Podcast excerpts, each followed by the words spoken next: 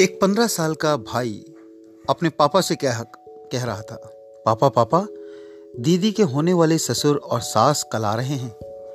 अभी जीजा जी ने फ़ोन पर बताया है, दीदी मतलब उसकी बड़ी बहन की सगाई कुछ दिन पहले एक अच्छे से घर में तय हुई थी। दीनदयाल जी पहले से ही उदास बैठे और धीरे से बोले हाँ बेटा, उनका कल फ़ोन आया था। वो एक दो दिन में दहेज की बात करने आ रहे हैं। बोले, दहेज के लिए के बारे में आपसे ज़रूरी बात करनी है। बड़ी मुश्किल से यह अच्छा लड़का मिला था। कल को उनकी दहेज की मांग इतनी ज़्यादा हो जाएगी, या ज़्यादा हो कि मैं पूरी नहीं कर पाया तो क्या करूँगा? कहते कहते उनकी आँखें भर आई। घर के प्रत्येक सदस्य के मन में और उनके चेहरे पर चिंता की लकीरें साफ़ दिखाई दे रही थी। लड़की भी उदास हो गई। खैर, अगले दिन समधी समधिन आए उनकी खूब अवभगत खातिरदारी की गई। कुछ देर बैठने के बाद लड़के के पिता ने, लड़की के पिता से कहा, दीनदयाल जी, अब काम की बात हो जाए। दीनदयाल जी की धड़कन बढ़ गई। बोले हाँ हाँ समझी जी, जो आप हुक्म करें। लड़के के पिताजी ने धीरे से अपनी कुर्सी दीनदयाल जी के पास सरकाई और खिसकाते हुए धीरे से उनके कान में बोले, दीनदयाल जी, मुझे दहेज के बारे में बात करनी है। दीनदयाल जी हाथ जोड़ते हुए आँखों में पानी लिए हुए बोले बताइए समझी जी जो आप उच, आपको उचित लगे मैं पूरी कोशिश करूँगा। समझी जी धी, ने धीरे धीरे से दीनदयाल जी के हाथ को अपने हाथों में दबाते हुए बोला बस इतना बोला आप दहेज में कुछ भी देंगे या ना देंगे सब चलेगा। थोड़ा देंगे या ज़्यादा देंगे मुझे सब स्वीकार है। पर कर्ज लेकर आप एक रुपया भी दहेज मत देना। वो मुझे स्वीकार नहीं है, क्योंकि जो बेटी आप, बाप को कर्ज में डुबा दे, वैसी कर्ज वाली लड़की मुझे स्वीकार नहीं। मुझे बिना कर्ज वाली बहू चाहिए, जो मेरे यहाँ आकर मेरी संपत्ति और खुशियों को दोगुना कर देगी। दीनदयाल जी हैरान हो गए। उनसे गले मिलकर बोले समझी जी, बिल्कुल ऐसा ही होगा। हाँ मेरे पियो, शिक्षा यह है कर्ज वाली लड़की ना कोई विदा करे और ना कोई स्वीकार करे। गॉड ब्लेस यू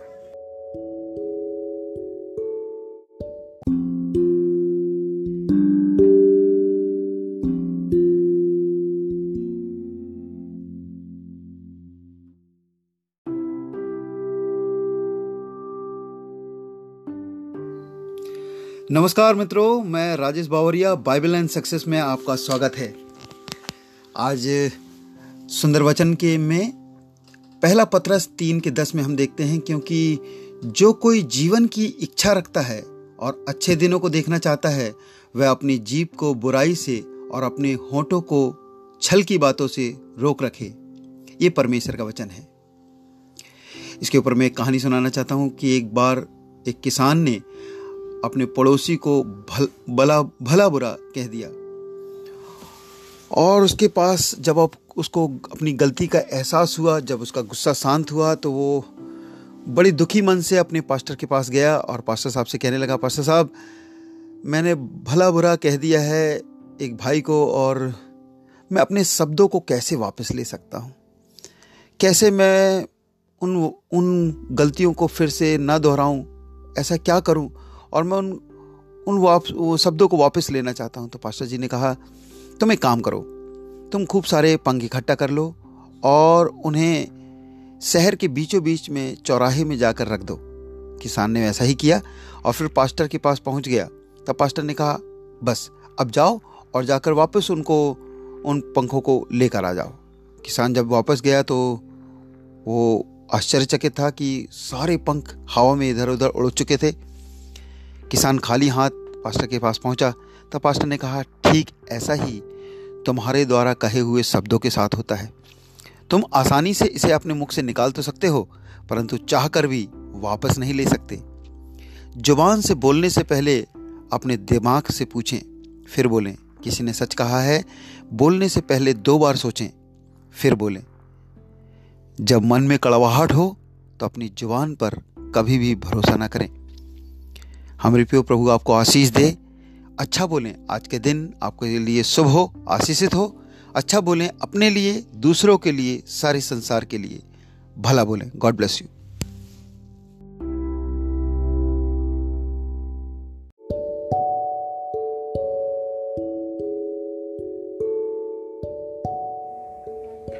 नमस्कार मित्रों, मैं Rajesh Bawaria, Bible and success में आपका स्वागत है। आज के वचन में हम पहला इतिहास 11 के नौ में देखते हैं। दाऊद तरक्की पर तरक्की करता गया, क्योंकि खुदा उसके साथ था। परमेश्वर आपको इस वचन के पढ़े जाने में, सुने जाने में आशीष दे। आज हम सीखेंगे सफलता का रहस्य। पहला इतिहास 11 के नौ में जिस प्रकार से हमने पढ़ा कि दाऊद की प्रतिष्ठा बढ़ती गई, दाऊद की तरक्की बढ़ती गई, वो तरक्की पे तरक्की करता गया। कारण एक ही था कि खुदा उसके साथ था। आज हमारे साथ यदि खुदा है तो तरक्की हमारे कदमों को चूमेगी। तरक्की के ये रहस्य, पुराने नियम और नए नियम के सभी परमेश्वर के दासों ने सीख लिया था। उन्होंने सीख लिया था कि परमेश्वर के साथ चलना तरक्की को लेकर आता है। परमेश्वर उत्पत्ति में, उसके सत्रह अध्याय में इस प्रकार से लिखता है कि प्रभु ने इस प्रकार से कहा, अब्राहम से कि तू मेरे साथ साथ चल और सिद्ध हो जा। तू मेरे साथ साथ चल, तरक्की को पा जा, सिद्धता को पा जा, परफेक्ट हो जा। हम देखते हैं कि मूसा, जो परमेश्वर का एक बहुत बड़ा दास रहा है इसराइलियों को मिस्र से जब निकाल रहा था, निकालने जा रहा था तो परमेश्वर की आज्ञा पाकर जब वो जाने लगा तो बाइबल कहती है कि निर्गमन तैंतीस के पंद्रह में वो कहता है, यदि परमेश्वर आप ना चलें तो मुझे भी आगे मत भेज। परमेश्वर ने उसको स्वर्गदूत कहा कि मैं स्वर्गदूत भी भेजूँगा, लेकिन उसने कहा, प्रभु, आप मेरे साथ नहीं चलेंगे तो मुझे आगे मत भेजें। हम रिप्यू यदि हम परमेश्वर के साथ चल रहे हैं तो तरक्की तो हमें मिलेगी ही मिलेगी। लेकिन यदि परमेश्वर हमारे साथ नहीं है, हम भी आगे ना जाएँ। आगे खतरा भी हो सकता है। मत्ती छब्बीस के तिहत्तर में लिखा है कि एक स्त्री ने और लोगों ने इस प्रकार से कहने लगे, पतरस को कि पतरस, तू तो वही है, गलीली है, जो यीशु मसीह के साथ रहा है? उसने कहा, नहीं नहीं, मैं मैं नहीं रहा। तो उन्होंने कहा, तेरी बोली से पता चलता है। तेरी बोली से पता चलता है तो यीशु के साथ रहा है, खुदा के साथ रहा है। हमारे प्यो, सबसे पहला गुण है, यदि हम खुदा के साथ हैं, खुदा हमारे साथ है तो सबसे पहले ये पता चलता है कि हमारी बोली कैसी है। हमारी बोली से पता चल जाता है कि हमारे साथ खुदा है, कि हमारे साथ नहीं है। दूसरा, मत्ती सात के सोलह में लिखा है, उनके फलों से तुम पहचान लोगे कि वो किनके हैं? हमारे फलों से, हमारे रिज़ल्ट हमारी बातचीत करने का तरीका, हमारा चलना और उठना, बैठना, सारी चीज़ें बताता है कि परमेश्वर हमारे साथ है या नहीं है। क्या है हमारे फल? हमारे फल, प्रेम, भाईचारा, प्रीति, किस रीति से हम लोगों से बातें करते हैं? हमारा उठना, बैठना बताता है मेरे को कि हमारे हमारे खुदा हमारे साथ हैं कि नहीं है। तीसरा हम देखते हैं जब प्रेरित प्रेरित काम उनके चौथे अध्याय के तेरहवें वचन में, जब उन्होंने पतरस और यहुन्ना की दिलेरी उसकी सामर्थ्य को देखी तो जाना कि यीशु उनके साथ रहे हैं, या यीशु के साथ हुए रहे हैं। हमारे अंदर सामर्थ्य को भी बताता है कि हाँ परमेश्वर हमारे साथ है। हम बुजदिल नहीं होंगे, हम निर्बल नहीं होंगे, हम हम डरपोक नहीं होंगे। यदि परमेश्वर खुदा हमारे साथ है तो हम निडर होंगे, क्योंकि खुदा ने कहा है कि मैंने तुम्हें डर का आत्मा नहीं दिया मैंने तुम्हें निर्भय का आत्मा दिया है, मैंने संयम का, प्रेम का आत्मा दिया है, सामर्थ्य का आत्मा दिया है। निर्गमन के तैंतीस के चौदह चौदह वचन में इस प्रकार से लिखा है, तब खुदा ने मूसा से कहा, ठीक है, मूसा, मैं तेरे साथ चलूँगा, मैं तेरे साथ चलूँगा और तुझे आराम दूँगा, विश्राम दूँगा। यदि हम प्रभु के साथ चल रहे हैं, निसंदेह हमें आराम, सुकून मिलेगा। हमारे दिल में सुकून होगा। परमेश्वर इन वचनों के द्वारा आशीष दे।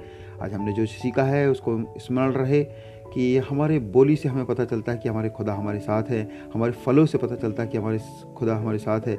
और हमारे सामर्थ्य हमारे हमारे निडरता से पता चलता है कि खुदा हमारे साथ है। और परमेश्वर हमको जब साथ चलता है हमारे तो हमें आराम भी देता है, सुकून भी देता है। God bless you. प्रभु आपको आशीष दे इन वचनों के द्वारा। यीशु मसीह के नाम से।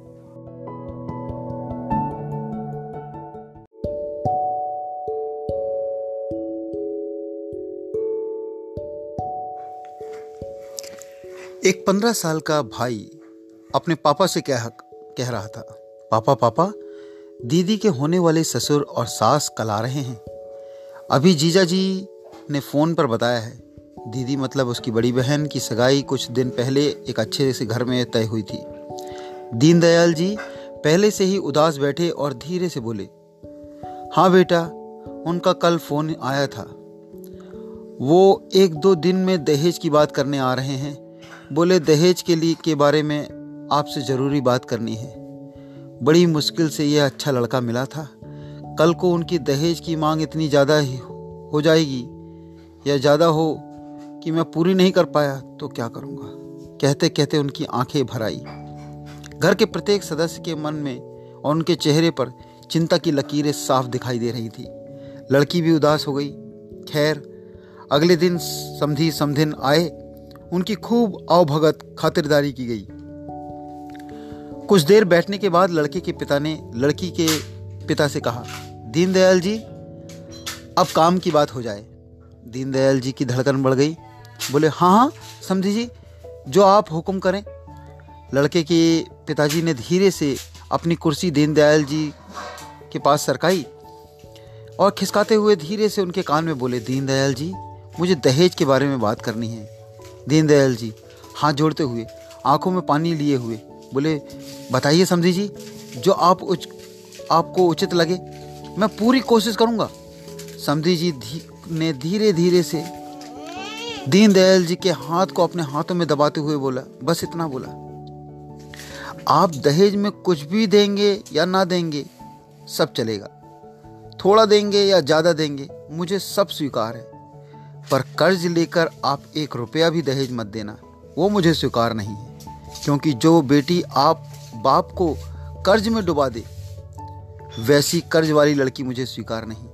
मुझे बिना कर्ज वाली बहू चाहिए, जो मेरे यहाँ आकर मेरी संपत्ति और खुशियों को दोगुना कर देगी। दीनदयाल जी हैरान हो गए।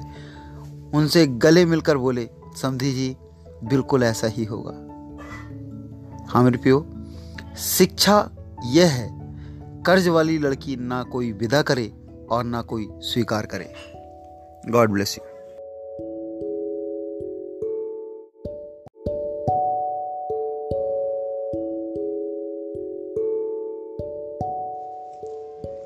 सभी को जय मसीह की।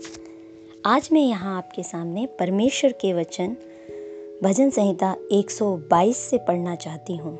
भजन संहिता 122 उसका छठवा पद। जिस प्रकार राजा दाऊद यहाँ लिखता है, अपने यरूशलेम की शांति का वरदान मांगो, तेरे प्रेमी कुशल से रहें। हाँ मेरे प्रियो, परमेश्वर का यह वचन हमें सिखाता है कि हमें अपने यरूशलेम के लिए, अपने शहर के लिए प्रार्थना करनी चाहिए, विनती करनी चाहिए। क्यों? क्योंकि इस शहर के लिए, इस देश के लिए शांति कौन दे सकता है? वह हमारा परमेश्वर ही दे सकता है। बाइबल हमें बताती है कि परमेश्वर का एक बहुत बड़ा दास हुआ, जिसका नाम था शामुएल। वो इस प्रकार कहते हैं कि यदि कोई अपने शहर के लिए प्रार्थना नहीं करता तो वह पाप करता है। हमें अपने शहर के लिए, अपने देश के लिए प्रार्थना करनी चाहिए। एक व्यक्ति और हुआ, जिसके विषय में बाइबल बताती है, जिसका नाम था याबेश। जब उसका जन्म हुआ, उसकी माँ ने यह कहकर उसका नाम याबेश रखा कि मैंने तुझे दर्द के द्वारा उत्पन्न किया है। दर्द के द्वारा तेरा जन्म हुआ है। मेरे प्रियो, उसके नाम के साथ ही दर्द जुड़ा हुआ था, दुख जुड़ा हुआ था। और लेकिन फिर भी वो परेशान नहीं हुआ। लेकिन परमेश्वर का वचन यह भी सिखाता है कि उसने परमेश्वर से इस प्रकार प्रार्थना किया कि, हे परमेश्वर, आप मेरे देश को बढ़ाएँ, मुझे बढ़ाएँ। परमेश्वर के वचन में उसकी प्रार्थना को लिख दिया गया। और हम इस तरह से पाते हैं, बाइबल में देखते हैं कि परमेश्वर ने पूरे एक शहर का नाम उसके नाम पर रख दिया। एक एक और स्त्री हुई जिसके विषय में बाइबल हमें सिखाती है, जिसका नाम था एस्तेर। वचन कहता है कि जब उसके लोगों पर संकट आन पड़ा विपत्ति आन पड़ी। उस समय उसने उपवास किया और परमेश्वर के सम्मुख गई और परमेश्वर से प्रार्थना किया कि, हे परमेश्वर, आप मेरे लोगों को बचाएँ। परमेश्वर ने उसकी प्रार्थना को सुना और केवल एक स्त्री के प्रार्थना करने के कारण, विश्वास करने के कारण, परमेश्वर ने उसे, उसके घराने को और उसकी पूरी जाति को, उस पूरे शहर को, देश को बचा लिया। हाँ मेरे प्रियो परमेश्वर शांति का राजकुमार है। परमेश्वर का वचन कहता है कि वो हमें इस प्रकार से बोलता है कि मैं तुम्हें अपनी शांति दिए जाता हूँ। ऐसी शांति जो संसार नहीं देता, ऐसी शांति जो केवल परमेश्वर के पास से आती है। मेरे प्रियो, आज यदि हमें अपने देश में, अपने शहर में शांति की ज़रूरत है तो ज़रूरी है कि हमें परमेश्वर से प्रार्थना करनी चाहिए। हमें परमेश्वर से अपने शहर के लिए, अपने देश के लिए शांति का वरदान मांगना चाहिए। क्योंकि कई बार जब हम प्रार्थना करते हैं, उस, उन प्रार्थनाओं में हमें अपने जीवन से संबंधित बहुत सारे विषय होते हैं, अपने परिवार से संबंधित बहुत सारे विषय होते हैं। लेकिन आइए, आज हम अपने शहर के लिए, अपने देश के लिए भी एक ऐसा विषय बनाएँ कि प्रभु, आप मेरे देश में, मेरे शहर में शांति दें, क्योंकि आज शांति इस देश देश, शहर से जाती रही है। जिस प्रकार से यशाया की पत्री में लिखा है, उनसठ अध्याय, उसका जब हम चौदह पद पढ़ते हैं, चौदह पद में इस प्रकार लिखा है कि न्याय पीछे हटाया गया, धर्म दूर खड़ा रह गया, सच्चाई बाज़ार में गिर पड़ी और सिधाई प्रवेश करने नहीं पाती। जाती है। जो कोई बुराई से भागता है, वह बुराई का शिकार हो जाता है। तो उसके आगे ही जब हम सोलवा पद और पंद्रवा पद पढ़ते हैं, वहाँ लिखा है कि उसने देखा कि कोई भी पुरुष नहीं है। इससे अचंभा किया कि कोई विनती करने वाला नहीं है। तब उसने अपने ही भुजबल से उनका उद्धार किया। मेरे प्रियो, जब परमेश्वर इस दुनिया में, इस देश में, इस शहर में देखता है कि क्या कोई है जो अपने शहर के लिए, अपने देश के लिए प्रार्थना करता है परमेश्वर उसकी प्रार्थना को सुनता है। एक व्यक्ति बाइबल बताती है, हमें एक व्यक्ति के विषय में जिसका नाम था यूसुफ, जिसको ईर्ष्या के कारण उसके भाइयों ने मिश्रियों के हाथ में बेच दिया। जब वो मिश्र देश में ले जाया गया, वो बहुत अच्छे पद पर नहीं था, लेकिन वो एक बंधुआई में गया, एक दास बन करके वहाँ पर गया। लेकिन जब मैं बाइबल को पढ़ती हूँ तो मुझे इस प्रकार पता चलता है उसमें कि वो उस देश में रहने के बावजूद उस देश के लिए हमेशा भलाई को ही सोचा। जब परमेश्वर ने उस देश के राजा को कोई स्वप्न दिखाया तो उस स्वप्न का अर्थ इस यूसुफ ने बताया और उस स्वप्न के अर्थ में इस प्रकार से था कि परमेश्वर सात साल तो बहुत अच्छे साल देगा, समृद्धि के साल देगा, लेकिन सात साल जो है भयंकर अकाल के साल होंगे। लेकिन यूसुफ ने इस बात का फ़ायदा नहीं उठाया कि इस देश पर भारी विपत्ति आने वाली है, लेकिन उसने एक अच्छा प्रबंध मिश्र के लिए किया और साथ ही साथ प्रार्थना भी किया। और हम देखते हैं कि परमेश्वर ने उसकी इस प्रार्थना के कारण, उसके इस स्वभाव के कारण, उसे उस देश का प्रधानमंत्री बना दिया। मेरे प्रियो, परमेश्वर ऐसे लोगों को ढूंढता है जो उससे अपने देश के लिए, अपने यरूशलेम के लिए शांति का वरदान मांगते हैं। तो आइए, आज हम भी अपने शहर के लिए, अपने इस देश के लिए परमेश्वर से शांति का वरदान मांगे, क्योंकि वो शांति का राजकुमार है। परमेश्वर इस वचन के द्वारा हम सभी को आशीष दें।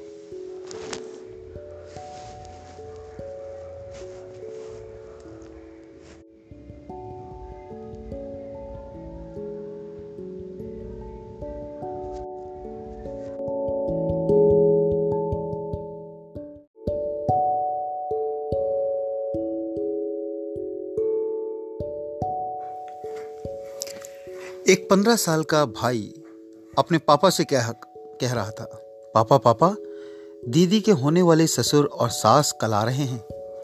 अभी जीजा जी ने फ़ोन पर बताया है, दीदी मतलब उसकी बड़ी बहन की सगाई कुछ दिन पहले एक अच्छे से घर में तय हुई थी। दीनदयाल जी पहले से ही उदास बैठे और धीरे से बोले हाँ बेटा, उनका कल फ़ोन आया था। वो एक दो दिन में दहेज की बात करने आ रहे हैं। बोले, दहेज के लिए के बारे में आपसे ज़रूरी बात करनी है। बड़ी मुश्किल से यह अच्छा लड़का मिला था।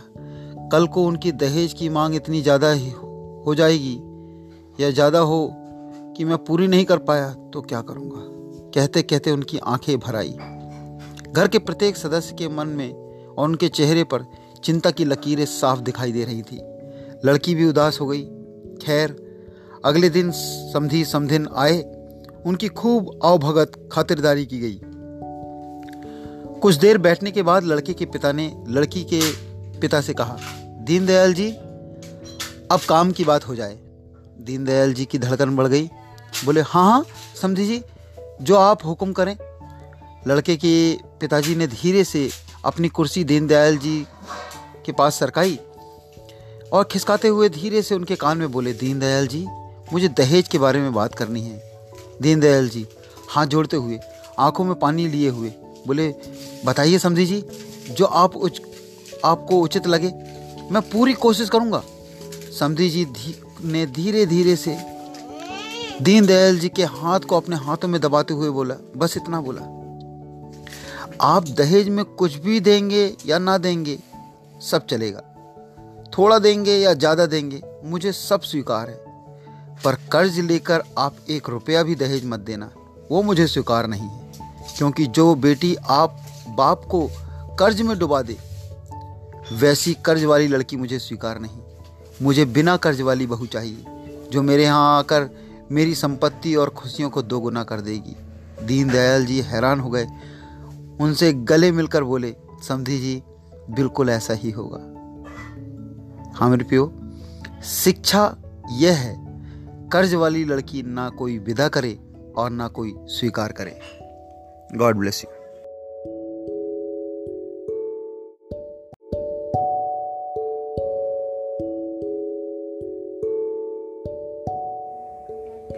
नमस्कार मित्रों, मैं Rajesh Bawaria, Bible and success में आपका स्वागत है। आज के वचन में हम पहला इतिहास 11 के नौ में देखते हैं। दाऊद तरक्की पर तरक्की करता गया, क्योंकि खुदा उसके साथ था। परमेश्वर आपको इस वचन के पढ़े जाने में, सुने जाने में आशीष दे। आज हम सीखेंगे सफलता का रहस्य। पहला इतिहास 11 के नौ में जिस प्रकार से हमने पढ़ा कि दाऊद की प्रतिष्ठा बढ़ती गई, दाऊद की तरक्की बढ़ती गई, वो तरक्की पे तरक्की करता गया। कारण एक ही था कि खुदा उसके साथ था। आज हमारे साथ यदि खुदा है तो तरक्की हमारे कदमों को चूमेगी। तरक्की के ये रहस्य पुराने नियम और नए नियम के सभी परमेश्वर के दासों ने सीख लिया था। उन्होंने सीख लिया था कि परमेश्वर के साथ चलना तरक्की को लेकर आता है। परमेश्वर उत्पत्ति में, उसके सत्रह अध्याय में इस प्रकार से लिखता है कि प्रभु ने इस प्रकार से कहा, अब्राहम से कि तू मेरे साथ साथ चल और सिद्ध हो जा। तू मेरे साथ साथ चल, तरक्की को पा जा, सिद्धता को पा जा, परफेक्ट हो जा। हम देखते हैं कि मूसा, जो परमेश्वर का एक बहुत बड़ा दास रहा है इसराइलियों को मिस्र से जब निकाल रहा था, निकालने जा रहा था, तब परमेश्वर की आज्ञा पाकर जब वो जाने लगा तो बाइबल कहती है कि निर्गमन तैंतीस के पंद्रह में वो कहता है, यदि परमेश्वर आप ना चलें तो मुझे भी आगे मत भेजें। परमेश्वर ने उसको स्वर्गदूत कहा कि मैं स्वर्गदूत भी भेजूँगा, लेकिन उसने कहा, प्रभु, आप मेरे साथ नहीं चलेंगे तो मुझे आगे मत भेजें। हाँ मेरे प्यो, यदि हम परमेश्वर के साथ चल रहे हैं तो तरक्की तो हमें मिलेगी ही मिलेगी। लेकिन यदि परमेश्वर हमारे साथ नहीं है, हम भी आगे ना जाएँ। आगे खतरा भी हो सकता है। मत्ती छब्बीस के तिहत्तर में लिखा है कि एक स्त्री ने और लोगों ने इस प्रकार से कहने लगे पतरस को कि, पतरस, तू तो वही है, गलीली है जो यीशु मसीह के साथ रहा है? उसने कहा, नहीं नहीं, मैं मैं नहीं रहा। तो उन्होंने कहा, तेरी बोली से पता चलता है। तेरी बोली से पता चलता है तो यीशु के साथ रहा है, खुदा के साथ रहा है। हमारे प्यो सबसे पहला गुण है। यदि हम खुदा के साथ हैं, खुदा हमारे साथ है तो सबसे पहले ये पता चलता है कि हमारी बोली कैसी है। हमारी बोली से पता चल जाता है कि हमारे साथ खुदा है कि हमारे साथ नहीं है। दूसरा, मत्ती सात के सोलह में लिखा है, उनके फलों से तुम पहचान लोगे कि वो किनके हैं। हमारे फलों से, हमारे रिज़ल्ट, हमारी बातचीत करने का तरीका, हमारा चलना और उठना, बैठना सारी चीज़ें बताता है कि परमेश्वर हमारे साथ है या नहीं है। क्या है हमारे फल? हमारे फल प्रेम, भाईचारा, प्रीति। किस रीति से हम लोगों से बातें करते हैं?